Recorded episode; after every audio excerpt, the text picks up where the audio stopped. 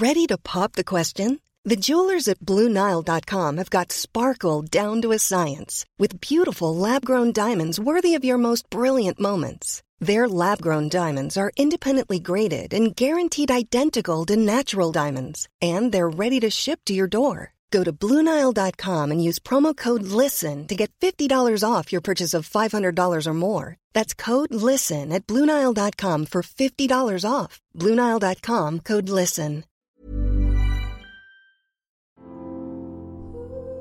Welcome to the Happy Mama Movement podcast. I'm Amy Taylor Kabbaz. I would like to start by acknowledging the Gadigal people of the Eora Nation on which this podcast is recorded as the traditional custodians of this land and pay my respects to the elders past, present, and emerging. And as this podcast is dedicated to the wisdom and knowledge of motherhood, I would like to acknowledge the mothers of this land, the elders, their wisdom, their knowing, and my own elders and teachers. Welcome back, mamas. Today's episode is a special one. We're talking about the matrescence of miscarriage, something that I hope we can all speak more and more about. One of the key things that I hope this podcast and this platform does is bring all of the truth and all of the elements of becoming a mother to the surface and into the light. And miscarriage is a really important part of that. One of my dear mentors, Jane Hardwicke Collins, often says that every pregnancy results in a birth and shows the mother what she most needs to know for the next season of her life. My other mentor, Dr. Aurelie Athan, says matrescence begins the moment you contemplate becoming a mother. Things begin to change. Therefore, with both of those explanations, of course, there is a matrescence of miscarriage. Whether you only knew you were pregnant for a few days, a few weeks, you are a mother and you are changed through that experience. I know that this is a very personal issue and powerful issue for many, many of you. So please check in with your heart before you listen but know the following conversation will warm your heart and I know will help you heal. Because the person I'm speaking to is Kat Thompson. I have known Kat for many, many years. She was one of the first women in my early programs, and she has now gone on to train as a mama rising coach and facilitator, specializing in miscarriage. She's, as she describes, a mama of four, two healthy earthside children, and two angels. And her experience with her two angel babies not only transformed her, but I know will also help her transform and support so many others. Enjoy this conversation, it's so important. Kat, beautiful Kat. Welcome to the podcast. Thank you so much for having me. I'm so excited and I'm so excited to have these conversations out in the world and not hidden behind closed doors. That's it. That's what we're here for. I have known you for a really long time, so it feels like a really special moment to have you here. You uh, came into my world a long time ago in one of my programs and have been on such a divine journey, even though I don't love that word, a divine journey of matrescence, of understanding yourself, and now uh, really stepping into this place of advocacy. And that's what we're here to talk about. So, can you share with us how this all began? Sure. So, um, I am a mum of four, two angel babies and two healthy earthside babies. Um, each and every one of those was a huge cracking open in it and its own matrescence. I didn't discover you and the word matrescence until my first earthside baby, and um, yeah, obviously that gave me, well, there were lots of tears initially because it gave me the roadmap. It gave me the framework to understand everything that I was going through at that time. But then also later circling back to understand why I had felt the way that I had when I had my two miscarriages. Because for me, they were completely earth shattering. I was devastated. And, um, it has taken a lot of work to understand how that has changed me and my identity. Mm. Do you mind sharing with us those experiences? Yeah, sure. So I come from a long line of women who carried their babies naturally, uh, or sorry, easily, gave birth naturally, breastfed with ease. And so that was part of my identity that I believed that would be the same for me. And my first pregnancy, we were overjoyed and excited for all of our hopes and dreams for ourselves and for our baby. Um, but at about eight weeks, I started to spot while I was at work, and um, I'd heard that spotting was normal in or could be normal, um, certainly during early pregnancy. And it was a Friday. I remember kind of just getting through the day and making a GP appointment where they said, you know, we'll send you off for a, an ultrasound the next day, which was Saturday morning. So off we went, and um, I had heard that, you know, if there was no healthy heartbeat, we had been to a dating scan a few weeks before, so we had seen that. Um, they, but we'd heard that they don't really say anything. They turn the screen away, and certainly that happened. And the woman left the room for a long time. And then someone else came back in to check, and we heard those words that for every woman who has been through this will know uh, etched in her mind forever. And that is, I'm so sorry, there's no heartbeat. And my world imploded. And I remember my partner pretty much had to carry me out through the waiting room of all the other healthy pregnant women.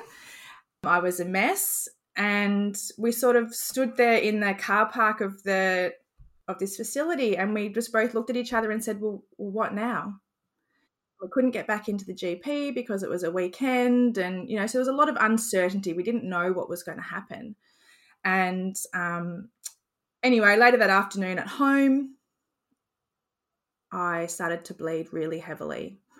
And um, it's interesting reflecting back because it's all a blur and I, I feel like i must have sort of been in the throes of those labor hormones because there was no sense of time. But certainly after about four and a half hours of being stuck on the toilet and bleeding really heavily i thought oh maybe i'll call nurse on call.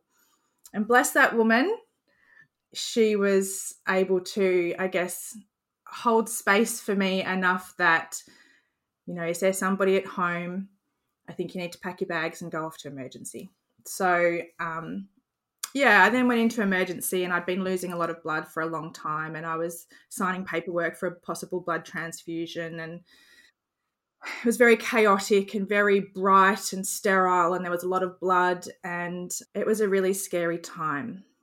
But essentially they were able to get the, the bleeding under control and the next morning they booked me in for an operation and I remember that was the Sunday morning and I remember the first feeling I felt as I woke up. I woke up in recovery, and the first thing I felt was relief because I no longer felt morning sick. But then I remember looking around this, it was the biggest um, women's hospital um, in Melbourne, and just looking around this recovery ward, every other bed was empty. On this cold, wintry Sunday morning, I was the only woman in Melbourne who needed to have this operation. And um, that really confirmed for me the the isolation and the loneliness. And later that morning, obstetrician came in. You know, how are you feeling? Obviously, like I said, fine, like because I'm no longer going through all of that. She said, "Oh, well, you can go back to work tomorrow," and that was that. And so, in that moment, you know, I learned from the world that what I'd been through wasn't significant. Um, they didn't expect me to have any big feelings or any big emotional toll or recovery. And yeah, I ended up having to go to the GP every day that week to ask for one more day off, one more day off because I was completely falling apart. And certainly returning to work was really hard because I was no longer the version of me that I had been before, but nobody knew. And I couldn't tell anybody. Uh, I was going for a promotion. I didn't want to get shelved for the promotion. Um, yeah, so I remember this really profound feelings of just feeling like nobody has any idea that I've just been through this huge experience. Um, yeah, and then my second, uh, we were lucky we fell pregnant early again, and the um, oh sorry, easily. And same thing about the same time i had started to bleed but it was a, a thursday. I knew what i was going to do. I finished up my day. I left i'm a teacher not a high school teacher. I'd left all my work ready for someone else to take my classes the next day. Went home. I fasted with the plan that in the morning um, my partner would take me into the hospital and uh, we got in there and they said well you don't need to have an operation you could just go home and wait for this to happen naturally and I said, Well, I can't. I've used up all of my sick leave. I, I don't have time to take off work anymore.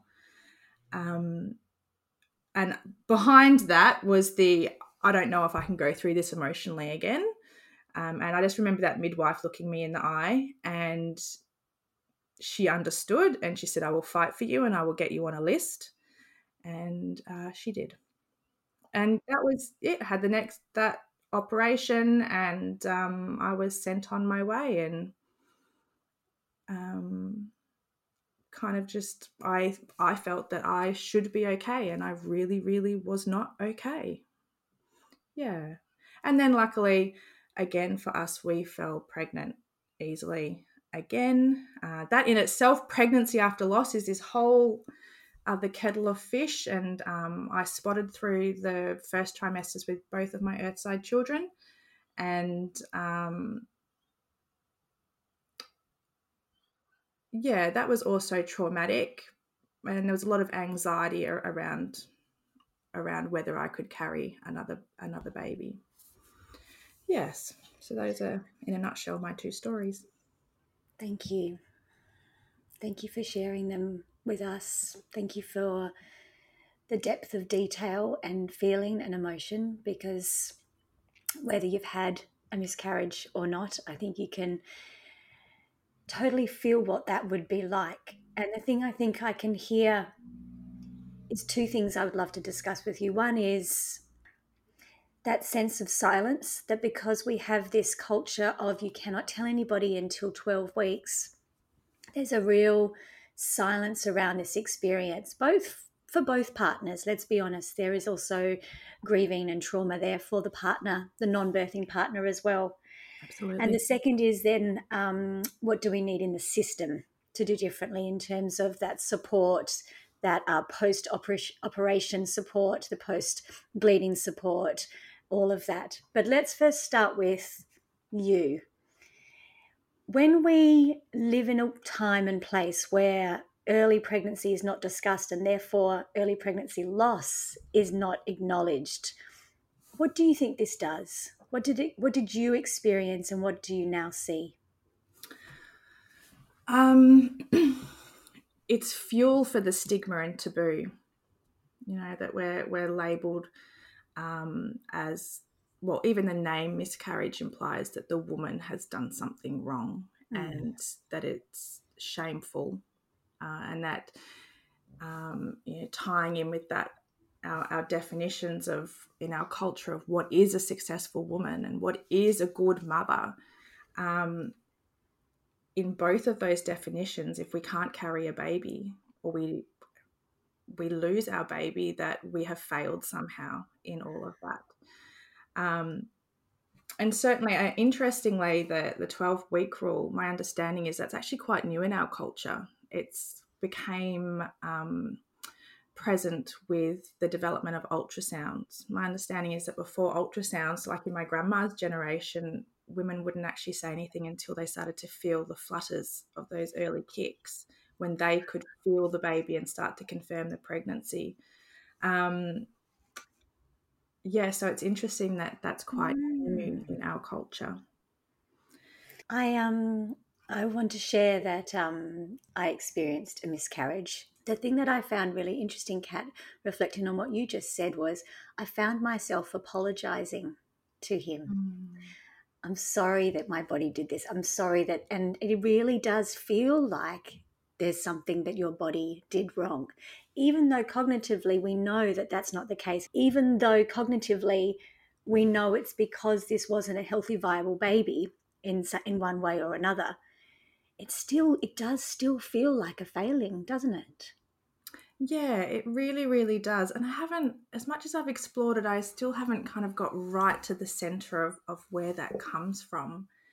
But um, yeah, I just think it's so ingrained in our culture that you know we as women are the are the creators of life and that we are also the site of death.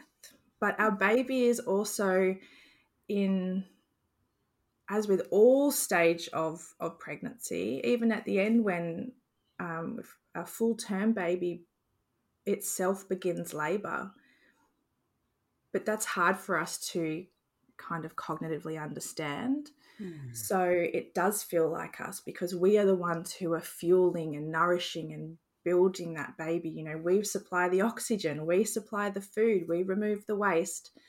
Um, so it's just, it's so inherently intertwined with our own beings, isn't it? It is, and very much that assumption that because we are born female, this should be easy and natural for us you know that this is something we should just be able to do. And so therefore if at any time we can't then that does tie back to a questioning of yourself of your body of who you are.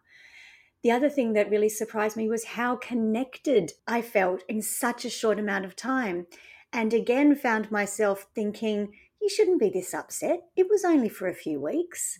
Again internalizing this story that our culture tells women which is oh, you know, it was only a few weeks. It wasn't really a full formed baby yet. All of the things we're told.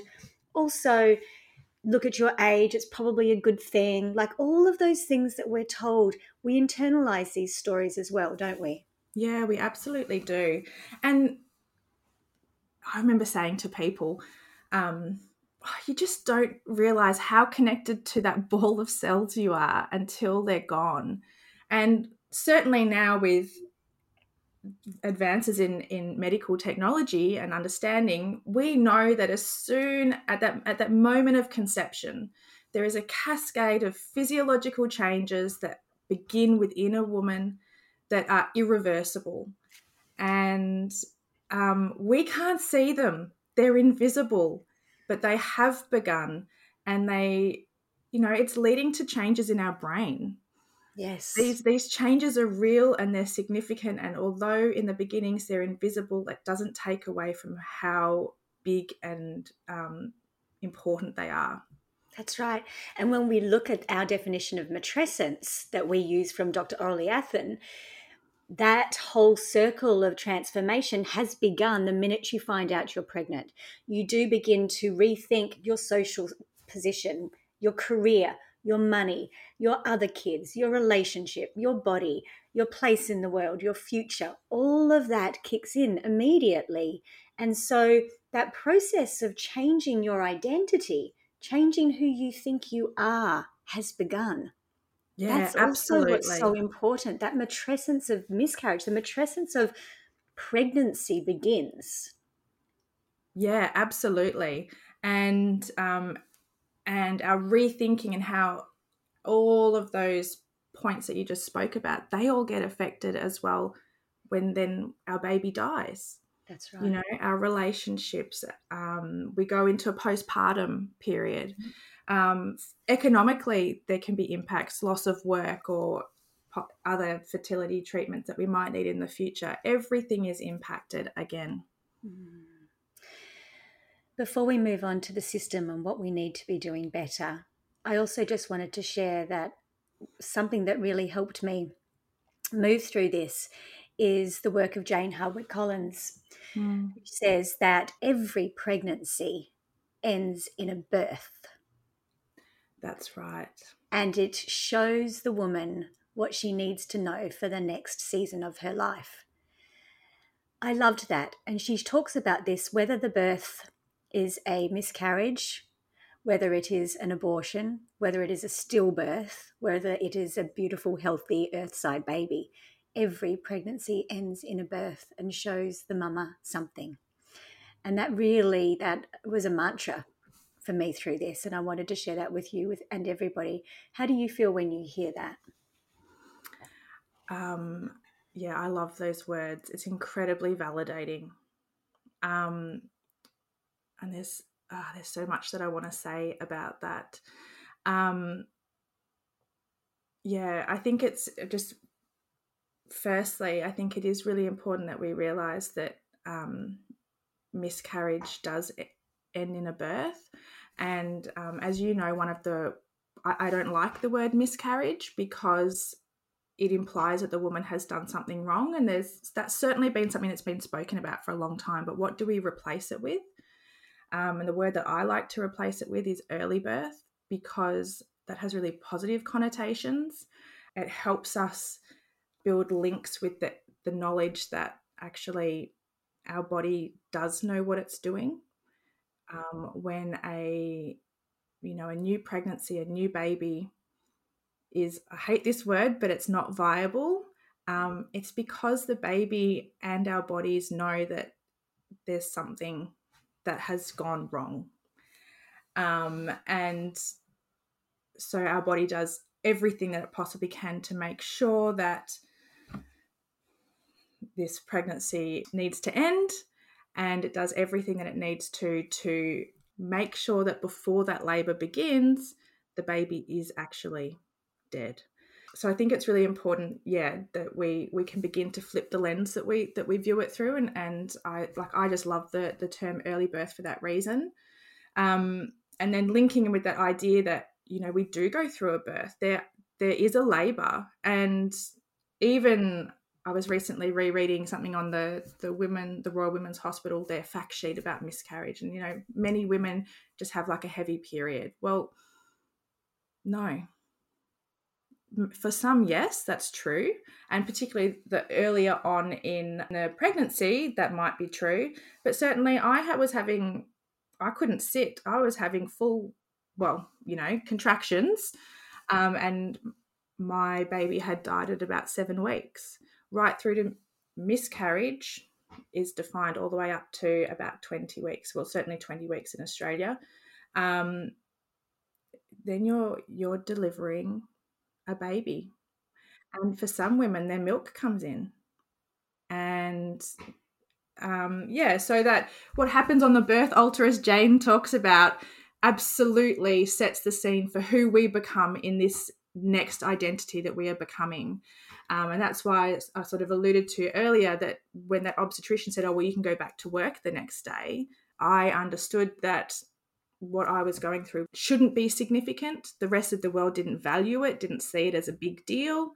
Um, and it was really in opposition to what my my lived experience was. And so I felt a lot of shame, a lot of guilt, a lot of isolation. I hid further and further away because what she was telling me the world thought about me didn't match with how I felt about myself.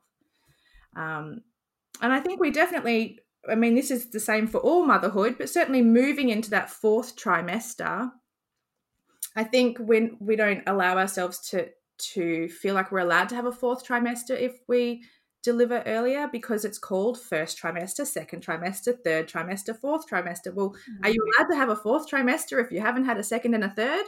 Wow. No, so beautiful question. Yeah, could we change the language around that because we should feel like we have permission to be in a postpartum period? Our body needs to recover. We need to do all those restorative, nourishing things for a period of time to get our bodies um, you know, back and come home to ourselves.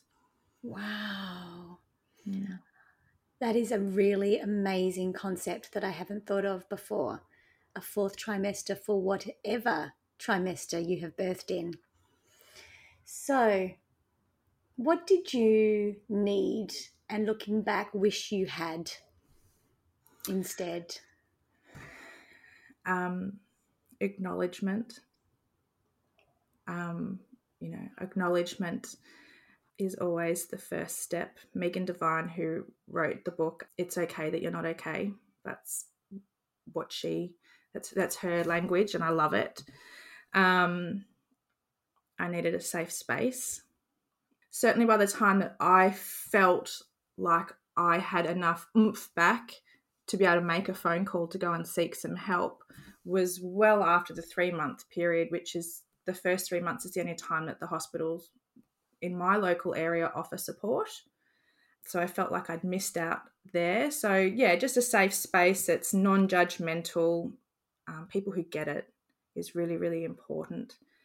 And I think just having these conversations to normalize the experiences gives us the permission that we need to allow ourselves to grieve, to allow ourselves to process, to go into that darkness or to go within to be with whatever devastation or pain that, that we're in. There's there's there's no way around that. There's only through it. So um, we just need to provide those spaces where that can happen. Because so often the focus is to try and get pregnant again. It's it's such a what we would describe almost as this, you know, productivity focus. You know, okay, failed that time, but let's try again and let's try again and let's try again. And that space in the middle to grieve is rushed because you want to try and get pregnant again as quickly as possible. And I think that's so much of the experience of motherhood, isn't it? There's no time and space to just honor where you are before you move to the next step. And I think when you say acknowledgement, who do we need that acknowledgement from? Ah, interesting question. Um, everyone. yeah, that's what I thought. But certainly, at least from one person. Hmm. Yeah, we need someone to say whatever you are or are not feeling is is okay and normal. Um, you know, I was completely broken apart by my miscarriages because I wasn't expecting it and I didn't have any support around me and I didn't know that I was allowed to seek support and all those things. Um, but I, some people miscarriage is a blip for them and that's completely normal and okay for them. So um, I think by having these discussions and normalizing that that there is a full range of experiences, um, not every like the actual physical process itself is really different. There's a lot of variation in that, and there's a lot of variation how we respond emotionally and then spiritually as well. Just normalizing all of that is we do that through having these conversations. Hmm. And what do you think, just finally, before we finish up, what do you think about the idea of miscarriage leave that some workplaces and some places are, are discussing? I love it. Mm. My in my ideal world, um, we would just be signed off for two weeks. Mm. Actually, longer, but let's say two weeks. um, and that if you choose that you are ready to go back to work within that time, you can. Mm. Um, and that should be offered to everybody in the you know the the mother and the father mm, or both parents i should say. Apologies. Yes. yeah um and i really feel that if that leave is offered our productivity on return would be worth it because why do we want broken people to go to work and, and not do a great job? That's right. Let's give people the space they need to heal and process and then rise up again ready to go again and it'd also break down the silence because if it's visible in the workplace, then we can finally make it visible. Absolutely. I think it has to be treated with such care. You know, it should be anonymous if it, you know, if you need it to be, to be able to contact someone in HR and just have that one person know that this is why you're gone for two weeks. I think there needs to be some some honouring around the sensitivity of it. But if we can hopefully get to a point where it's not this taboo thing. It's not this secret thing that no one shares and talks about. I feel that the healing for women will be profound and their partners. I said finally before, but I do have one more thing I want to ask you. what if a woman is listening to this and she had a miscarriage five years ago, Kat, and she's only just realizing, or maybe in fact she's realized for a long time, that that affected her more than she thought. What can she do now? Well, firstly, absolutely acknowledge with kindness to ourselves or to herself that um, what she has been through is significant. Um, and it's not in her head. mm-hmm.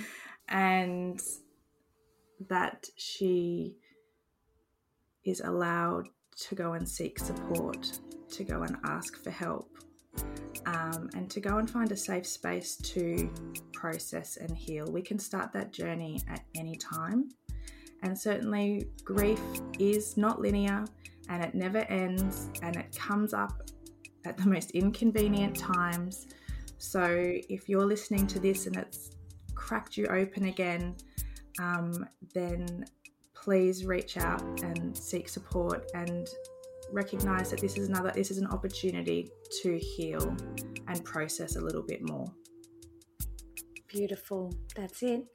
This is an opportunity to heal and rewrite that story and really connect with that experience in a different way. That's Kat, right. you're starting to create monthly gatherings of women to be able to heal, to be able to reflect and be in a safe space. I'll share all of those details in the show notes and your Instagram, and of course, people can reach out to you to follow up in, if they're needing it. But thank you. I am so proud. I am so proud that we're here now after the years of growth together, you and I, and to now witness you stepping into this role of advocacy and a voice for these women with early birth experiences. So, thank you for your courage and your commitment for all these years to be here doing this. Thank you. Thank you so much for having me, and so much gratitude for all of that as well. And again, just for being able to have this conversation and connecting with so many women and families out there will really make a difference. Yeah. Thank you, beautiful. It is such an honour to be able to have conversations like this, to begin to talk openly about how these experiences change us and how we need to be doing them better. You can reach out to Kat, share with her your reflections on this podcast. Lean into her if you need some extra support, whether your miscarriage was just recently or many years ago.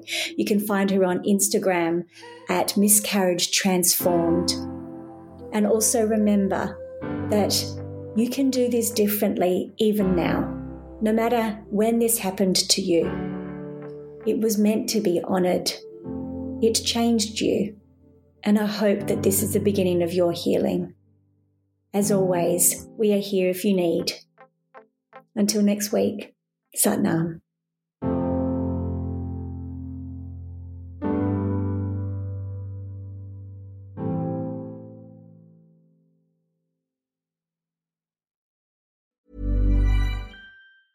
Planning for your next trip? Elevate your travel style with Quince. Quince has all the jet setting essentials you'll want for your next getaway, like European linen, premium luggage options, buttery soft Italian leather bags, and so much more. And is all priced at 50 to 80% less than similar brands. Plus, Quince only works with factories that use safe and ethical manufacturing practices. Pack your bags with high-quality essentials you'll be wearing for vacations to come with Quince. Go to quince.com/pack for free shipping and 365-day returns.